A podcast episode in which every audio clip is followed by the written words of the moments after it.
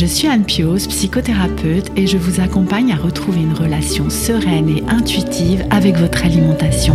La pleine conscience du pouvoir est un podcast qui vous accompagne à reprendre le pouvoir dans votre relation avec la nourriture, à sortir des injonctions de la culture des régimes et à ne plus vous sentir seul avec tout ça. Dans ce podcast, je partage des outils, des réflexions. Je vous parle aussi de pleine conscience et d'introduire dans votre quotidien plus d'observation de votre propre fonctionnement. Je vous propose également des témoignages de femmes et d'hommes qui vivent ou ont vécu un trouble du comportement alimentaire ou une relation compliquée avec leur alimentation. Leurs témoignages vous permettront, je l'espère, de réaliser que nous sommes nombreux à nous retrouver pris au piège de cette relation toxique. Je vous laisse avec l'épisode du jour. Je m'appelle Nadège. Quand j'étais petite, j'avais pas de sentiment de faim et euh, je ne grossissais pas du tout. Quand il a été question de me poser justement la question, est-ce que moi j'ai faim? Là, euh, bah en fait, je me suis dit, bah j'ai pas faim, je mange pas. C'est devenu ma normalité. Et là, ça a commencé à, à déraper.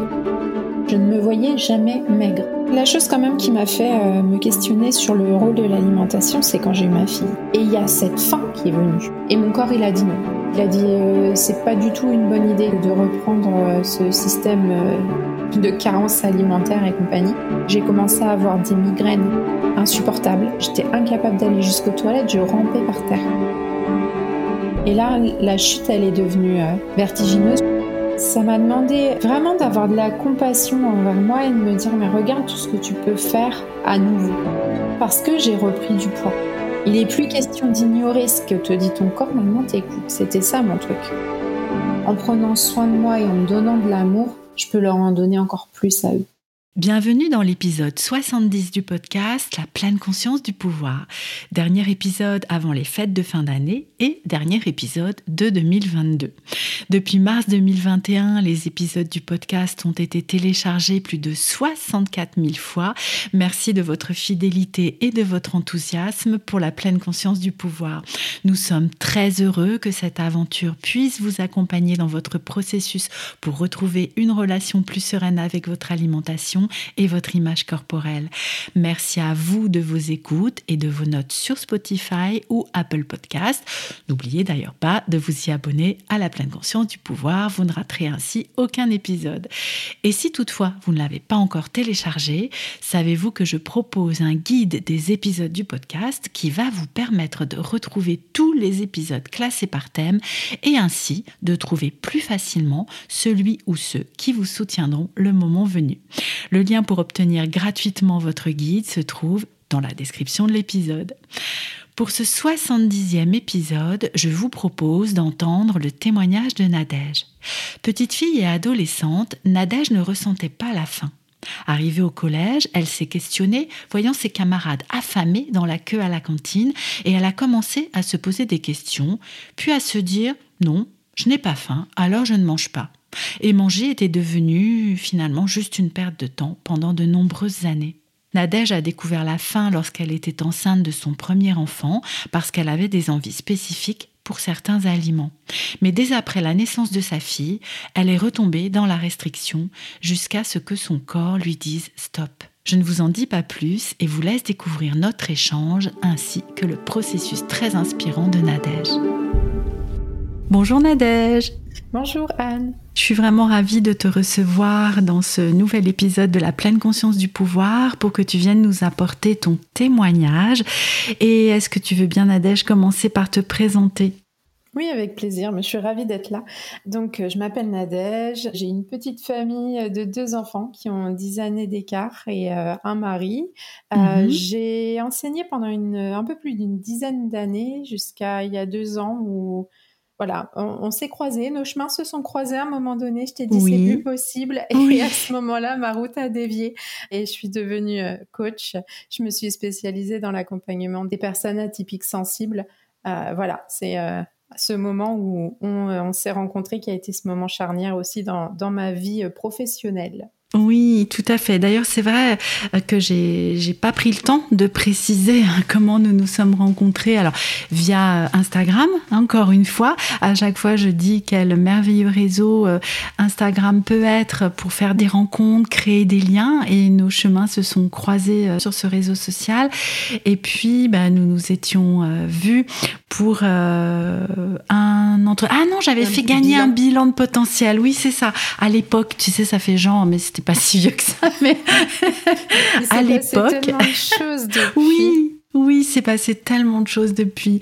Mais c'est vrai que oui, tu avais gagné ce concours pour, euh, pour faire un bilan de potentiel. Ce sont des bilans que je propose plus d'ailleurs euh, actuellement, mais euh, qui t'avaient permis voilà, d'éclairer un petit peu la, la route. Et, j'étais vraiment très heureuse d'avoir pu contribuer à, à, ton cheminement à ce moment-là de ton parcours, en fait. Mm. Oui, mais c'est de chouettes souvenirs. Et c'est vrai qu'on a, moi j'ai l'impression que ça fait dix ans, ah, tellement, tellement. Mm. tellement il y a eu de mouvement derrière. C'est ça, tellement il s'est passé de choses. Alors notre intention aujourd'hui, c'est de, venir discuter ensemble de ta relation avec ton alimentation, qui euh, elle aussi a connu pas mal de mouvements. Oui. Et euh, je trouvais vraiment très très intéressant que tu viennes nous en parler. Donc je ne sais pas par où tu as envie de commencer. Comment comment tu as envie d'apporter ce témoignage? Bah, je pense que déjà poser les bases, euh, revenir à mon enfance, parce que c'est euh, c'est aussi ce qui, ce qui contribue euh, à l'évolution que j'ai pu avoir avec mon rapport à la nourriture. Mhm. quand j'étais petite, en fait, je pouvais manger, manger, manger. J'avais pas de sentiment de faim. J'avais jamais faim. Hmm. Et euh, je ne grossissais pas du tout. Alors, ce qui m'a valu, euh, enfin, à l'école primaire, ça allait parce que j'étais dans mon petit village, tout le monde se connaissait. Par hmm. contre, quand je suis arrivée au collège, ça m'a valu des, des, remarques comme euh, ah, tu manges pas, t'es anorexique, on peut pas être aussi mec que ça si on mange. Et hmm. là, il y a eu ce, ce moment où j'ai commencé à me poser des questions sur est-ce que je fais bien, est-ce que je mange bien, voilà. Et là, hmm. c'est ce moment charnière-là où, où je me suis euh, un petit peu questionnée sur euh, est-ce que je fais comme tout le monde? Il y avait ce côté-là. Hmm. Hmm. Et, à côté de ça, tes, tes, parents, ton entourage, ça alertait pas plus que ça? Ou les médecins enfin? Non, ma maman, ça alertait pas parce que euh, pendant son enfance, elle a toujours été très maigre. Et, elle avait une grand-mère qui lui disait mais faut que tu manges, il faut que alors chez nous on dit que tu te remplumes. tu vois, ce côté euh, un hmm. peu coussin. Oui. mais euh, mais du coup, elle pour elle, c'était pas alarmant parce que c'était quelque chose qu'elle avait vécu et le fait qu'on l'enquiquine avec ça, euh, ça lui avait cassé les pieds donc il était hors de question qu'elle m'embête aussi avec ça. Hmm, bien sûr. Il y avait ce, ce côté un peu je vais pas non plus m'alerter alors que pour moi ça s'est bien passé. Et après, euh, oui, euh, j'avais ma des fois une, ma, une de mes grand-mères qui pouvait me dire oh bah vas-y mange tu peux ou des choses comme ça, mais mmh, c'était mmh. jamais insistant. Oui, oui. Mmh. Alors que voilà, après comme j'avais pas cette sensation de faim, c'est là où ça venait euh, parce que je voyais au niveau du collège, en primaire on était sept du même niveau, du même âge, donc forcément en termes de d'exemple, de modèle, il n'y avait pas grand chose. Donc vite fait, je pouvais me dire, oh bah, c'est normal, on fonctionne tous d'une façon différente. Mm-hmm. Alors qu'arrivé au collège, je voyais qu'il y en avait pas mal qui disaient, ah ben j'ai faim, euh, ah ben il est là, on fait la queue pour la mm. cantine. Et voilà, il y avait ce côté, oh j'en peux plus, j'ai faim. C'est mm. quelque chose que je ne connaissais absolument pas. Mm. Donc, quand il a été question de me poser justement la question, est-ce que moi j'ai faim? Là, euh, bah, en fait, je me suis dit, bah j'ai pas faim, je mange pas. Hmm. C'est devenu ma normalité. Et là, c'est, ça a commencé à, déraper au niveau de mon alimentation. Il arrivait que je ne mange pas du tout à la cantine le midi. Mhm. Euh, parce que j'avais des amis qui mangeaient un autre horaire, donc ils avaient déjà mangé. J'avais pas envie de perdre de temps, j'avais pas faim. Eh bien oui, il y a, déjà il n'y avait pas ce signe physiologique, et d'aussi loin que tu te souviennes, hein, si j'ai bien compris, euh, déjà toute petite, euh, voilà, il n'y avait pas cette sensation-là. Et en plus, tu avais tellement d'autres choses à faire, quoi, bien plus intéressantes. Mais euh, oui, et c'est important ce que tu dis là, parce que c'est une des phrases que j'ai eues, mais pendant très très longtemps. Quand je hmm. mange, je perds du temps. C'est ça. Mais pendant longtemps, c'était ça dans ma tête, et puis je le disais. Hein. Non, mais je je hmm. vois pas l'intérêt d'être à table, on perd du temps. donc forcément là, ça vient Et oui. questionner un petit peu. Et du coup, il n'y avait pas donc ce- ce- cette sensation de faim, mais pas non plus ce truc de manque d'énergie ou de fatigue. Enfin, Non. Alors, ce qui est, c'est ça, c'est euh, quand je continue sur euh, sur le, le chemin. euh, oui. mais en fait, ça faisait beaucoup rire ma maman parce que quand j'étais au lycée, je me couchais toujours très tard. Et par contre, alors ça pouvait être à peu près une fois par mois. Je rentrais, je me couchais et je me relevais le lendemain. En fait, j'avais besoin, Ah oui. tu sais, d'un- d'une espèce de sas euh, de sommeil. Hmm. Donc en fait, ré- il savait, il me voyait pas. Je mangeais pas, j'allais me coucher directement, je tombais Mm. et hop. Donc cette énergie finalement, c'était pas très stable quand même. Il y avait Mm, un truc. Euh, c'est rare que quelqu'un arrive, euh, se couche directement et euh, fasse 12 ou 14 heures de sommeil et se relève le lendemain. Au lycée, euh, mais ça a été la même chose en fait. Je mangeais pas le midi pour des trucs tout bêtes, hein, mais déjà ça coûtait de l'argent. Donc je préférais euh, dépenser l'argent de poche que j'avais dans autre chose. Mhm. Euh, mes parents me donnaient une somme pour manger le midi. Hmm. Des fois, je mangeais parce que j'avais envie de faire comme tout le monde, c'était euh, un plaisir de partager. Mhm. Et puis, bah, comme j'avais des copines qui faisaient le ramadan, bah, au moment du ramadan, je mangeais pas. Hmm. Hmm. Enfin, et là encore, c'était une histoire de, bah, je vais pas perdre mon temps à aller manger, pas passer le temps que j'ai envie de passer avec elle, euh, à faire ce truc qui me sert à rien, quoi. Ben c'est ça. Hmm. Ça n'avait aucune utilité en fait. Euh, Et c'est ça, et j'avais pas cette conscience du potentiel danger hmm. que ça pouvait être de ne pas manger. J'avais, euh, c'est à ce moment-là où, enfin, ça, ça a commencé à être des moments où je mangeais pas du tout, des moments où j'allais manger beaucoup, et j'alternais, jusqu'à me créer euh, ces douleurs à l'estomac à chaque fois que je mangeais beaucoup, parce que mon Hmm. estomac, euh, il avait pris l'habitude, hein. c'était petite quantité, donc bah le corps, euh, quand on lui donne une grosse quantité, il sait pas quoi en faire, Et oui. et après, mais ça a enclenché le truc du, ok, manger ça fait mal en plus. Eh oui, tu rajoutais ça. Donc là, euh, ça commençait à faire beaucoup. Manger, ça sert à rien. Et en plus, ça fait mal. Ah, C'était une relation à l'action de s'alimenter euh, qui devenait de plus en plus. euh, Bon, il y avait ça, le, le- ça coûte de l'argent en plus. donc, Aussi. À un moment, euh, ça va bien. Et, et finalement, mais ça, ça a été vraiment une catastrophe à cette période-là. Quand je vois les photos, en fait, j'étais vraiment très très maigre. hmm, oui. Donc ça, c'était quand tu dis à cette période-là, c'est arrivé au lycée en fait. Hein. Et ça, ça durait depuis euh, le moment au collège où tu t'es posé cette question. Mais moi, c'est quoi euh, euh, mon comportement? Ah mais oui, est-ce que c'est quoi la norme? Enfin, quelque chose comme ça. Mais puis en plus, au collège, il y a ce suivi de euh, un tel n'est pas allé manger, on va lui demander pourquoi il n'est pas allé manger. Donc on peut dire ah j'avais pas faim, je me sens pas bien une fois. Et oui. Et un peu. Alors qu'au lycée, c'est terminé. Il n'y a plus personne Ah qui bah vient oui. vérifier quoi que ce soit. Et. Donc là, c'est la porte ouverte. Pour moi, ça a été la porte ouverte euh, à un grand n'importe quoi alimentaire. Hmm, oui. Euh, Il y, a, il y a des fois, le midi, j'allais acheter, euh, alors quand c'était la saison des fraises, c'était une barquette de fraises que je partageais avec une copine. C'est tout ce que je Hmm, mangeais. Oui. Et, et je tenais debout sans problème. Oui, oui, oui. Et, et ce, que, ce que je comprends, hein, tu, tu, vas, tu vas me dire si je comprends bien, c'est que derrière tout ça, il n'y avait aucune intention de contrôle de silhouette, de poids. Enfin, c'était vraiment cette question de la non-faim et de la perte de temps, perte d'argent. J'ai autre chose à faire, quoi. Mais en fait, c'est ça, c'est que. Mais bon, après, il y avait cette image corporelle. Je ne me voyais jamais maigre. Maintenant, Oui. je suis capable de le voir sur, euh, alors sur euh, les photos de, de mon adolescence, sur mes photos juste, enfin les photos de mon mariage où je me trouve, mais euh, c'est une catastrophe. Euh, et, et Oui. là maintenant, je suis capable de le voir parce qu'il y a eu ce Mhm. travail que j'ai fait. Euh, Mhm. Mais à l'époque, je, me, je trouvais toujours que de toute façon, euh, même si je mangeais pas, c'était pas grave parce que il y avait il y avait des réserves quoi. Alors qu'il y en avait Mhm. pas le moins du monde. Mais... Et non. Et est-ce que ton entourage à l'époque, bah, ça, ça alertait pas parce que ça restait dans une constitution familiale aussi, cette minceur, cette maigreur? Mais après, euh, je pense que inconsciemment, je savais aussi m'habiller. Tu vois, c'était l'époque l'époque des bombers. Ça passe Mm. beaucoup plus facilement. Et oui, On voit rien.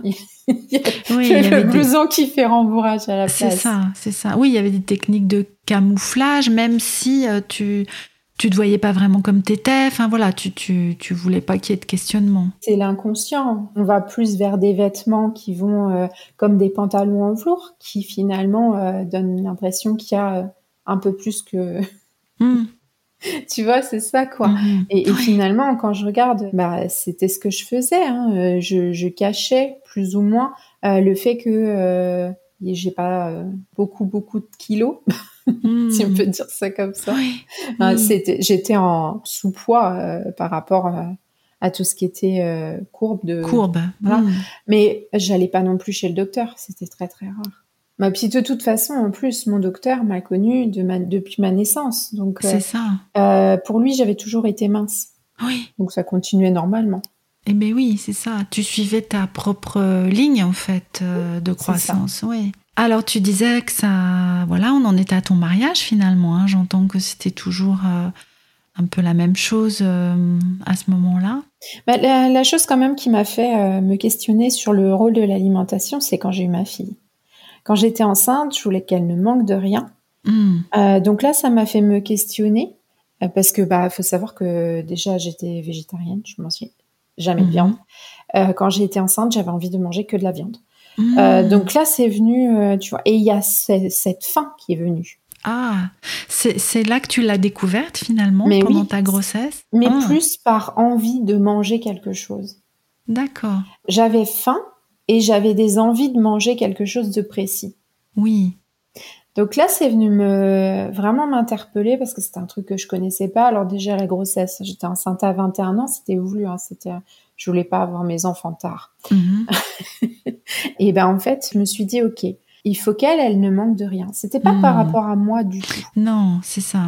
Et ça a continué euh, ce chemin sur euh, la voie d'une alimentation euh, plus respectueuse en fait du corps après, parce que je l'allaitais. Il faut quand même remplir certains besoins. Oui. Oui, c'était vraiment en lien avec les besoins de ton bébé, hein. Que ce soit pendant la grossesse ou après pendant la période d'allaitement. C'était pour elle qu'il fallait euh, que tu t'alimentes correctement avec des aliments qui puissent venir euh, l'aider à grandir. euh, Mais, trouver un équilibre. C'était vraiment ça, c'est une alimentation équilibrée. Tu vois, il y a eu ce changement dans ma tête de me dire ça sert pas à rien en fait. Et oui, ce n'est pas qu'une perte de temps finalement. ouais. Hmm. Et, et bizarrement, je l'ai ressenti pour ma fille et pas Mhm. pas pour moi. Pour moi, euh, Non. voilà, enfin, c'était pas grave. C'est ça, c'est ça. C'était vraiment un, j'allais dire un but externe. Enfin, tu, tu vois ce que je veux Oui, dire une- c'est une- ça. C'est décentré C'est complètement. ça, exact. Hmm. Euh, donc, comme c'était pour elle, euh, je Mm. le faisais, je faisais attention. Puis il y a eu, euh, enfin la grossesse, c'est une prise de poids. euh, Enfin, même si j'ai pas pris énormément, le corps change. Mhm. Donc là, c'est venu me questionner sur, euh, ok, mon corps il a pris une autre forme. euh, Qu'est-ce que je fais avec ça? Est-ce que euh, ne pas manger, ça va suffire à retrouver la forme qu'il avait avant? Là, forcément, bah non. Parce qu'il y avait cette intention de retrouver le corps d'avant. Enfin, tu, tu Ah bah oui, euh, clairement. Mais c'est parce que ben finalement, j'ai pas eu ces explications qu'on a maintenant de euh, ben on accouche, euh, le ventre il redevient pas plat du jour au lendemain. Hmm. On perd pas tous les kilos qu'on a pris en accouchant. Ça, j'en avais jamais entendu parler. Il y a 20 ans, c'était même pas quelque chose qu'on abordait en famille. Oui, et puis je pense qu'il y a, et encore aujourd'hui, hein, tu vas me dire ce que tu en penses, quand même hein, cette injonction à retrouver le corps d'avant. Enfin, on va perdre vos kilos de grossesse, euh, le ventre qui devrait redevenir euh, euh, aussi plat qu'avant, enfin, euh, retrouver vos abdos, machin, machin. Enfin, Ah bah oui. donc bon, hum, difficile d'y échapper en fait. Hein. C'est à cette période où je suis retombée dans le bah si je mange pas, ça va revenir comme avant C'est que ça. reprendre les habitudes que j'avais avant, pour moi, c'était synonyme de retrouver le corps que j'avais avant. Eh bien oui. Et la façon de t'alimenter que tu avais avant aussi. Et c'est ça. Hum. Mais du coup, ça a été, euh, voilà, c'est, euh, je reprends mes bonnes vieilles habitudes avec le manger, ça sert à rien. En plus, j'ai un enfant, donc je gagne du temps pour m'occuper de ma fille. Et oui. Bah Il y oui, a toujours de bonnes excuses. bien sûr. Ouais. Et, et toujours, tu vois, je, je, je sais pas si c'était le cas, mais je suis en train de me dire, je prépare pour elle, mais moi, il n'y a pas besoin. Tu vois euh, Ah bah, j'achetais euh, la viande par 100 grammes parce que moi, Mhm. j'en mangeais pas. Je, Mm. je suis retombée dans mon euh, non, c'est bon, je veux pas de viande. Donc j'ai acheté des portions de 100 grammes. Le boucher il avait l'habitude, il me préparait euh, Mm. plein de petites portions juste pour elle. Et en fait, c'est ce qui est assez, c'est assez farfelu, quoi. Tu te dis, euh, en fait, je prenais soin d'elle quand elle était dans mon ventre. Je prenais Mhm. soin, j'ai toujours pris soin à ce qu'elle ait un- une alimentation équilibrée. Oui. Par contre, je me suis jamais souciée du fait que moi, mon alimentation, n'était pas équilibrée. Oui, oui, il y avait un truc qui, qui se rejoignait pas, qui, qui venait Ouais. pas se coller à cet endroit-là. Mais tu sais, c'est le fais ce que je dis, fais pas ce que je fais. Mm. oui, oui, avec euh, hein, euh, le allez euh, mange, c'est ça, ça c'est bien pour toi. enfin, et ouais, c'est ça. Mm, Ben oui. Et euh, non, mais c'était vraiment ça. Et je voyais pas où était le problème. Ben non. Et c'est quand, euh, bah, je pense qu'elle a eu à peu près un an et demi. Mhm. Euh, je l'ai allaitée pendant au moins sept mois, donc j'ai repris, euh, tu vois. Et mon corps, il a dit non. Il a dit euh, c'est pas du tout une bonne idée que de reprendre euh, ce système euh, de carence alimentaire et compagnie. Euh, de, de reprendre euh, des, des compléments en gélules parce que des fois ben, on me disait ah faut peut-être prendre du fer faut peut-être prendre du magnésium Mm. et le corps, il a dit non. J'ai commencé à avoir des migraines énormes, insupportables. Mm. J'arrivais plus à me lever, je pouvais pas marcher. Ma fille, elle jouait, elle faisait des puzzles à côté de moi et euh, j'étais incapable d'aller jusqu'aux toilettes. Je rampais par terre. Mm. Et euh, bah en fait, j'étais suivie par un neurologue. euh, Mhm. les migraines, elles ont duré. J'ai eu mon fils, ça s'est arrêté pendant ma grossesse Mhm.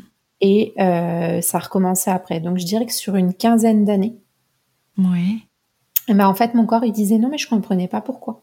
Eh, c'est ça. Et en fait, c'est à partir du moment où mon alimentation était déséquilibrée, j'avais encore plus de douleurs. Comment tu t'en es rendu compte de ça alors? Donc il y a eu un, tu parles d'une quinzaine d'années où il y avait ces alertes et puis bah, j'imagine toi qui cherchais dans tous les sens en fait hein, ce qui ça. se passait. Et, et c'est par Mm. élimination en fait. Parce Mm. que j'ai vu le neurologue, j'ai fait des scanners pour vérifier que j'avais Mm. pas euh, quelque chose au niveau euh, euh, des yeux, de la tête. Mm. Euh, et en fait, bon, le truc facile, c'est que ça a été mis sur le compte des hormones. Mhm. Parce que les migraines chez les femmes, c'est bien connu, ça vient toujours des hormones. Mm. Oui, oui, et puis en plus il y avait euh, le fait que bah, pendant ta seconde grossesse, euh, plus de migraines, mais peut-être Ouais. plus d'alimentation aussi. Enfin, Et ben voilà, mais- il est là le problème, c'est que je pense que euh, je me suis à nouveau alimentée de façon correcte pour mon Mm. corps. Et du coup, ben, il y avait plus ce souci de, de migraine. Donc peut-être que les hormones, elles ont une petite part, mais il y a Mm, aussi ce, mm. ben, le corps, il est suffisamment euh, nourri, donc il se dit, euh, ben, c'est ok en fait, elle est pas en danger de mort, j'ai pas besoin de mettre des alertes partout. Eh, c'est ça, je coupe les warnings en fait. Sauf que du coup, quand je suis retournée travailler aux deux ans de mon fils, Mhm. J'ai recommencé, je mangeais pas le midi parce que bah, j'avais plein de trucs à corriger. J'étais enseignante, donc Et euh, oui, le midi, si on veut pas rentrer trop tard, hein, autant Mm. corriger un maximum de trucs. Ouais. Euh, et je recommençais, et je suis rentrée, et dans cette boucle encore et encore, Mm. euh, de euh, ok, euh, bah c'est pas grave en fait, c'est parce que je suis stressée, c'est parce que je suis fatiguée, c'est parce que, enfin, voilà, mais tout sauf aller me questionner sur le fait que euh, le midi j'ai pas mangé, bah, le matin je mangeais pas non plus, il me restait un seul repas le soir. Mm. Et comme j'étais fatiguée, j'avais pas trop le courage. Et là, la chute, elle est devenue euh, vertigineuse jusqu'au mariage parce que en fait, euh, j'ai axé toute mon énergie sur le fait que ce soit joli, ça se passe bien, tout soit calé. Puis mon Mm. papa était malade. Mon énergie, comme tu l'as dit tout à l'heure, je l'ai replacée sur l'extérieur. Mm. Et je me suis oubliée en cours de route. Au moment où on s'est rencontrés, c'était, euh, je crois que je pesais euh, à peine 48 kilos. Mm. Tu vois, je fais 1m58. Donc euh, j'étais déjà descendue bien bas. Euh, et je ne me pesais plus parce que j'avais peur que ça descende encore. Mm. Donc la petite technique sympa, c'est que je me pesais après avoir mangé. Tu sais, Mais oui. pour cacher.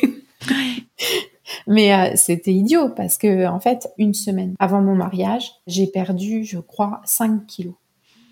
Mm. Ben, parce que tellement concentré sur il faut que les invités soient bien logés, il faut Mm. que euh, les prestataires arrivent à telle heure ou à tel endroit. euh, ben, en fait, j'ai complètement, complètement oublié de manger. Mm. Et là encore, j'avais pas cette sensation de faim. J'étais déconnectée de mon corps. Et j'étais tellement déconnectée de mon corps que je me rendais même pas compte que au-delà de la migraine, j'avais des douleurs liées à, l'endométriose. Je savais pas qu'elle était là. Euh, ah elle est venue faire coucou. Ce qui fait que quelques mois après le mariage, j'étais sous-alimentée, clairement. Hmm. En dénutrition sévère, c'est ce qui est écrit sur. Ah oui. Oui, c'était euh, donc euh, bravo. Hmm. et, et ben en fait, avec tout ça, les douleurs de l'endométriose, elles se sont réveillées plus plus et j'arrivais même plus à marcher correctement. Hmm. Je pouvais plus faire 100 mètres. Et là, je me suis dit, le corps, il a dit stop, c'est fini. C'est ça. C'est ça, hein, c'est ce que j'allais dire, c'était des sacrés warnings là, la vache. Enfin, je dis la vache, pardon. non, mais c'est ça. Mais hein, c'est que, en fait, j'ai rien écouté. Parce que peut-être j'avais cette éducation aussi du euh, faut souffrir pour être belle, tu vois. Ce que tu veux dire, je, te coupe, hein, je suis désolée, mais je suis avec cette non-connexion au corps dont tu parlais, qui fait que depuis toute petite, tu ne ressentais pas à la faim. Alors après, il y a peut-être eu d'autres explications hein, là-dessus, on, y reviendra peut-être, mais euh, euh, et, tu redis ça, cette déconnexion au corps, cette déconnexion au corps, mais est-ce qu'elle va jusqu'à nier la douleur Non, la douleur était forte et présente, elle, par contre. Alors tu vois, j'ai eu un, suivi psy, un médecin de la douleur, etc. Oui. Et euh, ce qu'on est allé voir, c'est aussi que mon hypersensibilité a tellement sentir, ressentir, quand quelqu'un m'attrape le bras, j'ai un bleu. Hmm. Donc en fait, pour moi, chaque euh, c'est rigolo parce qu'on en parlait encore avec mon mari, chaque contact peut être douloureux. Hmm. Donc comme j'avais cette habitude que la douleur fasse partie de mon quotidien, eh ben oui. Bah pour moi c'était pas c'est pas grave, ça fait partie du quotidien. Bah c'est ça, c'est normal en fait. C'est ça. Et hmm. euh, en fait, bah, le, rapport que j'ai à mon corps, c'est euh, en clair, mon corps est une douleur. Donc, plus ou moins. C'est ça. il, y a, vraiment ce côté-là de, écoute, euh, bon, euh, de toute façon, euh, j'y suis habituée. Oui, mais n'empêche que dans cette période post-mariage, hein, là, ça commençait à hurler tellement dans, hein? dans la douleur. Enfin, ton corps était tellement que, que là, c'est devenu. bah, tu étais immobilisée quasiment. c'est ah ça? bah, oui, mais je, je, même encore maintenant, je peux pas faire de vélo. C'est le seul truc que j'arrive pas à refaire. Ça m'a demandé un, comment dire, de renoncer parce que j'ai revendu mon vélo. Et ça faisait quatre ans que je l'avais eu en cadeau et que je me disais non, je vais pas le revendre, j'en referai. Hmm. Et en fait, c'est tellement difficile et ça me fait mal pendant une semaine après, j'arrive pas à marcher correctement. Tu sais, hmm. j'ai une démarche de, femme en fin de grossesse, quoi. Hmm. Euh, c'est pas le truc. Euh, Tellement c'est douloureux. Et c'est mm. ça. Et en fait, ça m'a demandé euh, vraiment d'avoir de la compassion envers moi et de me dire mais regarde tout ce que tu peux faire à nouveau. Mm. Et parce que j'ai repris du poids. Oui, alors raconte-nous justement, hein, on en était à ce post-mariage mm. ou euh, est-ce que c'était là vraiment le creux du creux de la vague? Ouais. Euh, hmm. Ça a été bah, ce moment où euh, euh, je me suis fait coacher parce que je voulais changer de boulot. Je pouvais plus supporter en fait mes journées avec les enfants. C'était hmm. insupportable. J'avais mal, mal à la tête tout le temps, tout le temps, hmm. en fond, et j'avais des crises de douleur qui, qui prenaient peut-être trois, quatre jours. donc ça, ça, se répétait trois, quatre fois dans le mois. il restait très très peu de jours où j'avais pas de douleur insupportable. Eh oui. Donc c'était plus possible. Il fallait que je change. J'ai essayé le mi-temps, euh, mi-temps thérapeutique, mhm. rien n'allait. Et je crois qu'en fait c'est ça. C'est mon corps il a dit tu veux pas m'écouter euh, alors que je te préviens depuis des années et des années. Euh, donc maintenant tu vas tout stopper. Hmm. Et tu vas tout remettre à plat. Donc il y a eu ce côté, il est temps de, de vraiment regarder tout ce qui se passe, Mhm. Euh, d'arrêter euh, de, de, prendre euh, un traitement et un autre parce qu'il y a les effets secondaires du premier et encore un autre. Mhm. Parce que j'en étais là. Hein. La douleur me causait de la fatigue, la fatigue me causait un état dépressif qui me causait une, mhm. anxiété généralisée. Donc je prenais, euh, à la fin j'étais arrivée, je crois j'avais neuf médicaments à prendre. Et là j'ai dit ça va plus. En fait, à partir du moment où ben, on a fait ce bilan potentialiste, j'ai eu une prise de conscience à un moment de tout le travail que je faisais, du centre anti-douleur, du travail qu'on a fait ensemble, du travail que j'ai fait avec Leïla aussi. Et là, à ce moment-là, j'ai dit c'est plus possible, je peux plus. Hmm. Et c'était un peu le, bah, soit tout s'arrête, soit je vais mourir. J'avais cette impression, hein. hmm. euh, vraiment. Et, et, mon papa, lui, il était sur sa fin de vie à ce moment-là. Oui. Donc je me suis dit, tu peux pas quand même tout lâcher, alors que lui, il se bat à fond et qu'il lâche rien. Il y avait cette prise de conscience de non, lui il sait qu'il est en fin de vie, il lâche rien, il va jusqu'au bout et il avance. Donc toi, il n'y a pas de raison. Ouais, c'était une sacrée leçon, on peut dire ça comme ça. Ouais, et, finalement mm. c'est un cadeau, euh, tu vois que, que lui m'a fait de nous permettre de l'accompagner sur ce chemin-là. Euh, et de mm. se rendre compte que bah en fait euh, il faut tout mettre en place pour être heureux tout simplement et profiter de tout ce qui se passe autour de nous. Mm. Comme une sacrée leçon de vie Hein, c'est ça que j'entends, oui. Bah oui. Et tu vois, ça a fait un micmac. Hein.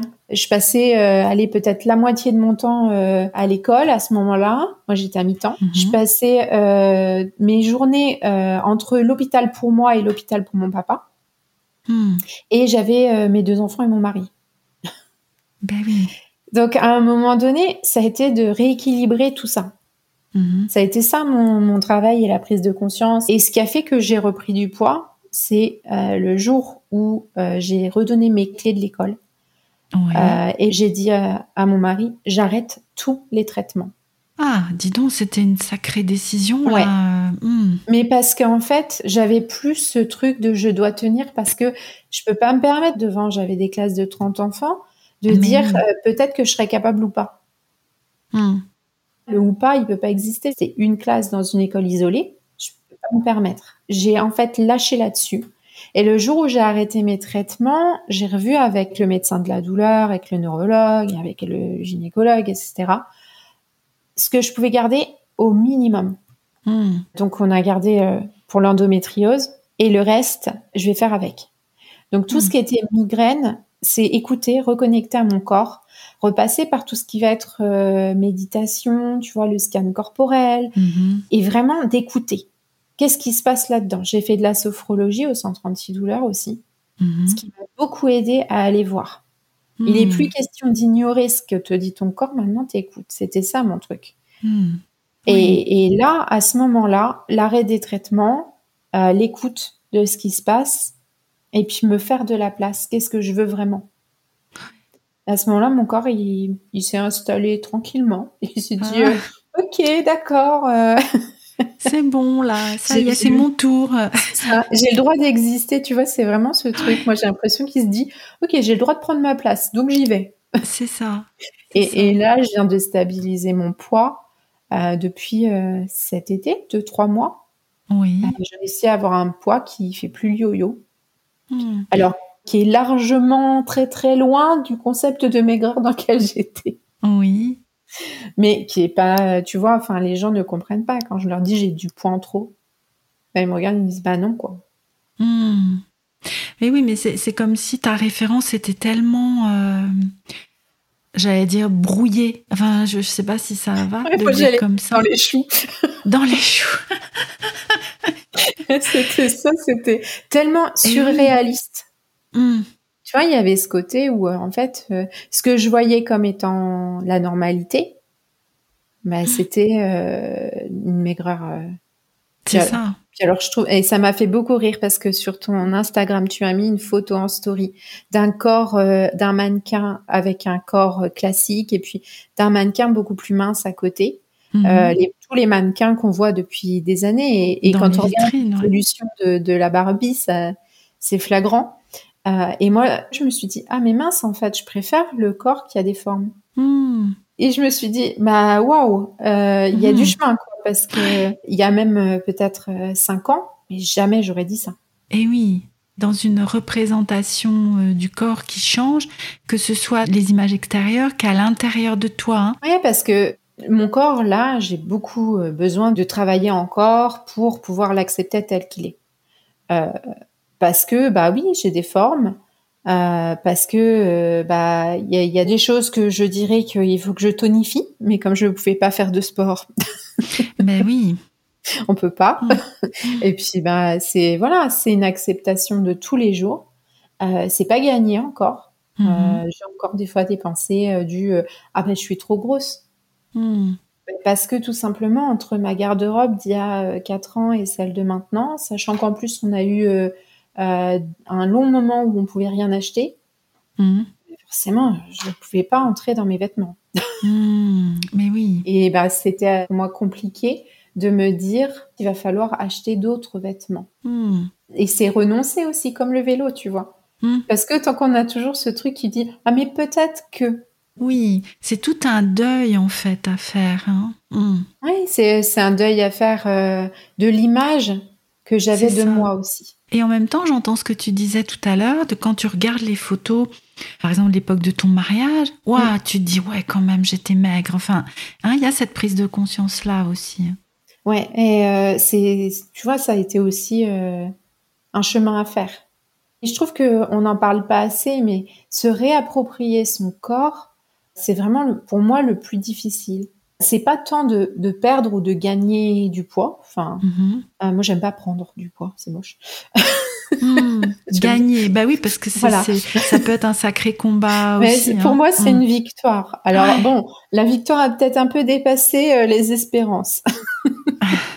Mais euh, tu vois, il y a ce truc de ça revient tranquillement, ça se cale et j'ai un poids où la douleur elle a diminué. Je peux faire beaucoup plus de choses. Là, j'étais hyper heureuse. On est allé cet été aux eaux de Beauval. On a fait 13 km à pied et j'ai pas eu mal. Hmm. Avant, je faisais 100 mètres. J'étais au bout de ma vie. Mais oui. Et, et justement, j'allais te demander à quel moment tu as vraiment fait le rapprochement, en fait, entre ton alimentation et la douleur, entre ton poids et la douleur? Quand j'ai changé de médecin traitant déjà, parce que en fait mon médecin traitant ne voyait pas le problème. Forcément, j'avais toujours été très maigre. Eh ben oui. Donc mmh. euh, à un moment, je me suis dit je vais changer de médecin parce que pour moi il y a un problème. En fait, euh, c'est peut-être pas terrible, mais j'ai un médecin qui m'a dit mais va falloir manger. Mmh. Ben oui, tout simplement. Et oui. Et là, je me suis dit, mais euh, alors, sur le moment, j'étais pas contente. Hein. Euh, je suis mmh. ressortie, euh, je dis à mon mari, non mais, alors lui, j'ai mal et tout ce qu'il me dit, c'est va falloir manger, mmh. mais pour qui se prend? mmh. Oui, parce que lui a fait tout de suite le rapprochement, en fait. Bah oui, parce que comme je te disais, j'étais en dénutrition, donc pour lui, au vu de la prise de sang, bah oui, il va falloir manger. Bon, après, il m'a dit, puis en plus, il va falloir manger de la viande. ça, c'était encore plus catastrophique. Mmh. Mmh. parce que c'est pas euh, un médecin qui se penche sur euh, tout ce que tu peux euh, qui peut avoir des apports similaires à, mmh. oui. de la viande, tu vois. Mais pour lui, c'est pas son domaine. C'est ça.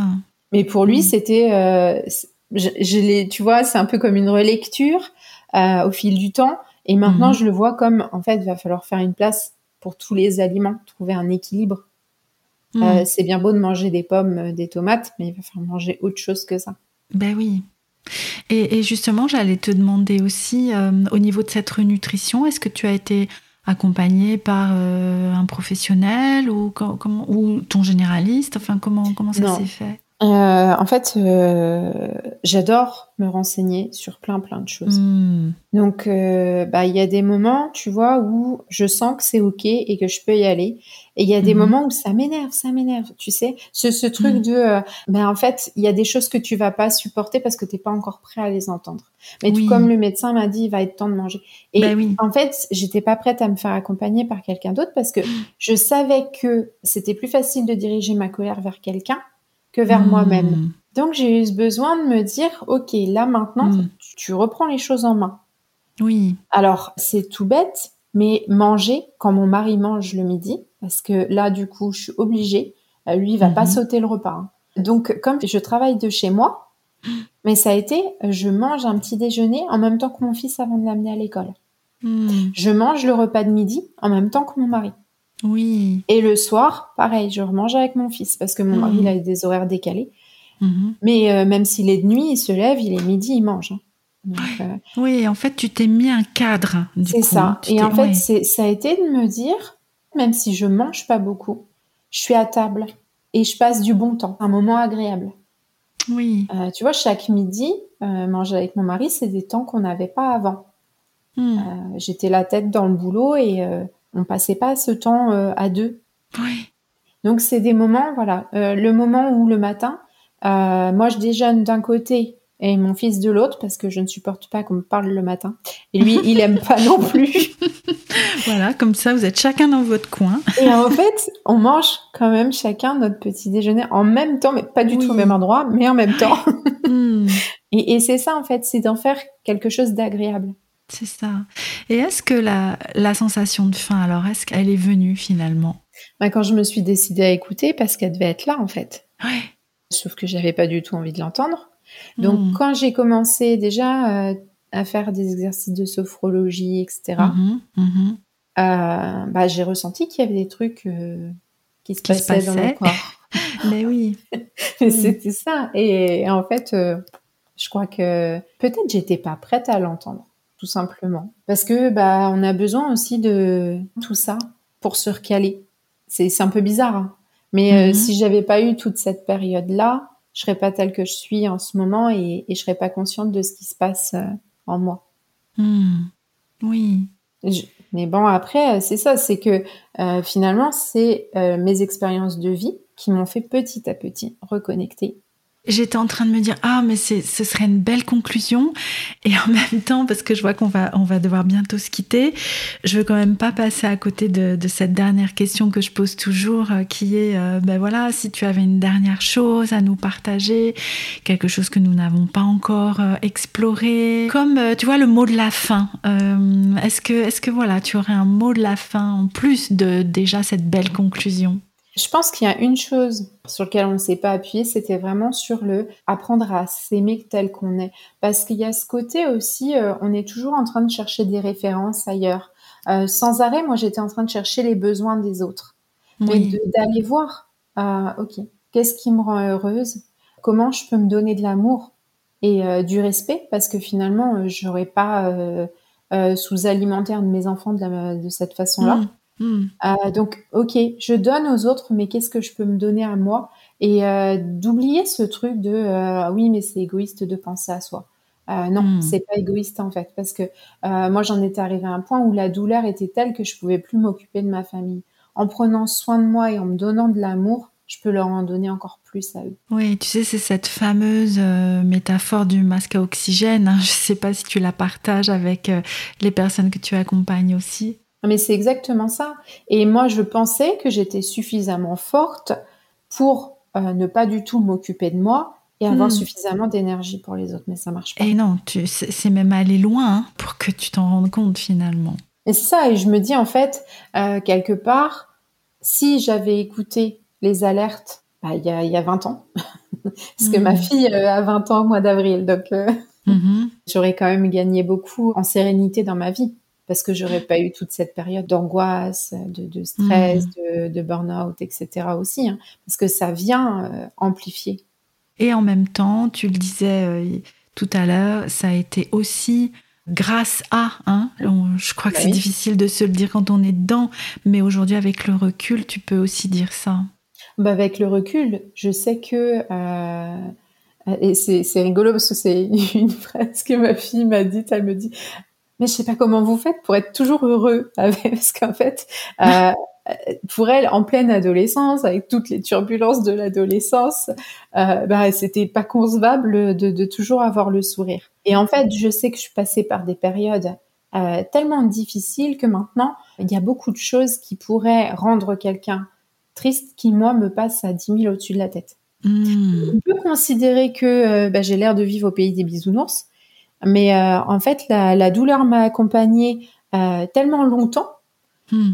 que bah là, de plus avoir de douleur, moi j'ai l'impression que, que, tout est léger. Ouais.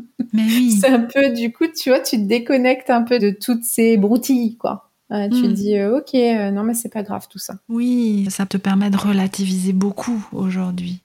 Oui, c'est ça. Mm. Je te remercie beaucoup, Nadège, pour tout ce que tu as partagé avec nous pendant cet entretien. Est-ce que tu serais d'accord pour que les personnes te contactent et si oui, où est-ce qu'on peut te retrouver? Alors, euh, le plus simple pour me retrouver, ça va être sur Instagram. Euh, le nom de mon compte, c'est les Créa Coaching de Nad. Euh, c'est par là que c'est le plus simple. de m'envoyer un petit message. J'échange bien sûr avec plaisir. Je propose des, des petits temps où on peut s'appeler, même si ça n'a rien à voir avec le coaching. Faut pas hésiter à me mettre un petit message et à me dire, euh, voilà, j'ai écouté le podcast euh, d'Anne et euh, j'ai envie d'échanger sur telle thématique. Voilà. Enfin, mmh. moi, j'aime beaucoup, beaucoup échanger parce que je pense que de toute façon, quelque part, mon partage vient nourrir les autres, mais chaque petit morceau qu'on peut me redonner aussi en venant partager avec moi, ça vient me nourrir et ça me permet aussi d'avancer. Euh, oui, un sacré cercle vertueux finalement. Je te remercie aussi pour cette proposition. Alors Nadège, bien sûr, nous mettrons euh, avec Cathy le lien vers ton compte Instagram dans la description de l'épisode et dans l'article sur le blog. Passe une excellente fin de journée Nadège et puis à très bientôt. Merci beaucoup.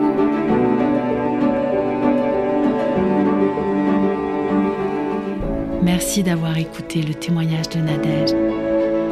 Je vous laisse pour aujourd'hui en vous souhaitant de bonnes fêtes de fin d'année. Le podcast fait une petite pause et nous vous retrouverons l'année prochaine en 2023. À très bientôt pour un prochain épisode de la pleine conscience du pouvoir.